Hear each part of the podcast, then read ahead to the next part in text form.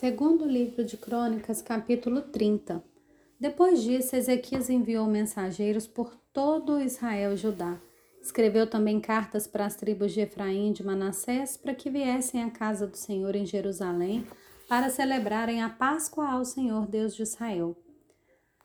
Porque o rei, os seus príncipes e toda a congregação em Jerusalém tinham concordado em celebrar a Páscoa no segundo mês não puderam celebrá-la devido ao tempo, porque não se tinham santificado sacerdotes em número suficiente, e o povo ainda não se havia reunido em Jerusalém. E isso foi aprovado pelo rei e por toda a congregação.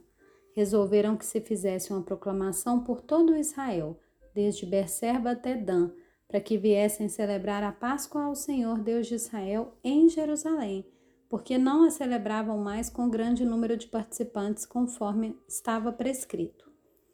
Mensageiros levaram cartas do rei e dos seus príncipes por todo Israel e Judá, segundo a ordem do rei, dizendo: Filhos de Israel, voltem para o Senhor, o Deus de Abraão, de Isaque, de Israel, para que ele se volte para o restante que escapou do poder dos reis da Síria. Não sejam como seus pais e como seus irmãos que foram infiéis ao Senhor, Deus de seus pais. Foi por isso que ele os entregou à desolação, como vocês estão vendo. Não sejam teimosos como seus pais. Entreguem-se ao Senhor e venham ao seu santuário, que ele santificou para sempre. Sirvam ao Senhor, o Deus de vocês, para que o furor da sua ira se afaste de vocês porque se vocês se voltarem ao Senhor, os irmãos, os filhos de vocês acharão misericórdia diante dos que os levarem cativos, e eles voltarão a essa terra. Porque o Senhor, o Deus, de, o Deus de vocês, é bondoso e compassivo, e não desviará de vocês o seu rosto se vocês se voltarem para ele. Os mensageiros foram passando de cidade em cidade pela terra de Efraim e Manassés até Zebulon, mas as pessoas riram e zombaram deles.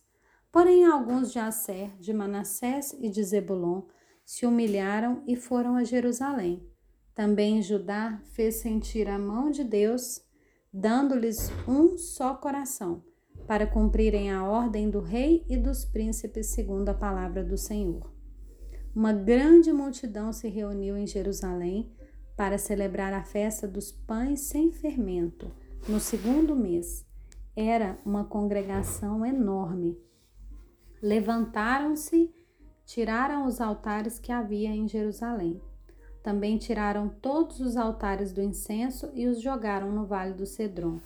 Então mataram os cordeiros da Páscoa no décimo quarto dia do segundo mês. Os sacerdotes e os levitas se envergonharam, se santificaram e trouxeram holocaustos à casa do Senhor tomaram seus devidos lugares, segundo a lei de Moisés, o homem de Deus. Os sacerdotes aspergiam o sangue que recebiam das mãos dos levitas, porque havia muitos na congregação que não se tinham santificado, e por isso os levitas estavam encarregados de matar os cordeiros da Páscoa por todos aqueles que não estavam puros, para santificá-los ao Senhor. Porque uma multidão do povo, muitos de Efraim, de Manassés, de Issacar e de Zebulon não se tinham purificado, e mesmo assim comeram a Páscoa, não levando em conta o que está escrito na lei. Porém, Ezequias orou por eles, dizendo: Que o Senhor, que é bom, perdoe todo aquele que dispôs o coração para buscar o Senhor Deus, o Deus de seus pais, ainda que não segundo a purificação exigida pelo santuário. E o Senhor ouviu a oração de Ezequias e sarou o povo. Os filhos de Israel que estavam em Jerusalém celebraram a festa dos pães sem fermento durante sete dias com muita alegria.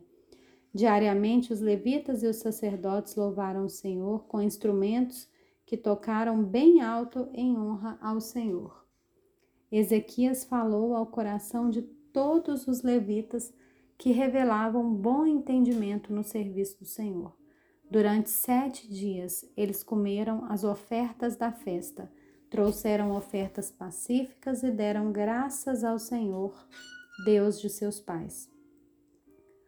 Toda a congregação concordou em celebrar outros sete dias e de fato fizeram com muita alegria, porque Ezequias, rei de Judá, deu à congregação mil novilhos e sete mil ovelhas, e os príncipes deram à congregação mil novilhos e dez mil ovelhas.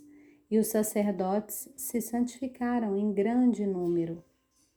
Alegraram-se toda a congregação de Judá, os sacerdotes, os levitas e toda a congregação dos que vieram de Israel, bem como os estrangeiros que vieram da terra de Israel e os que moravam em Judá.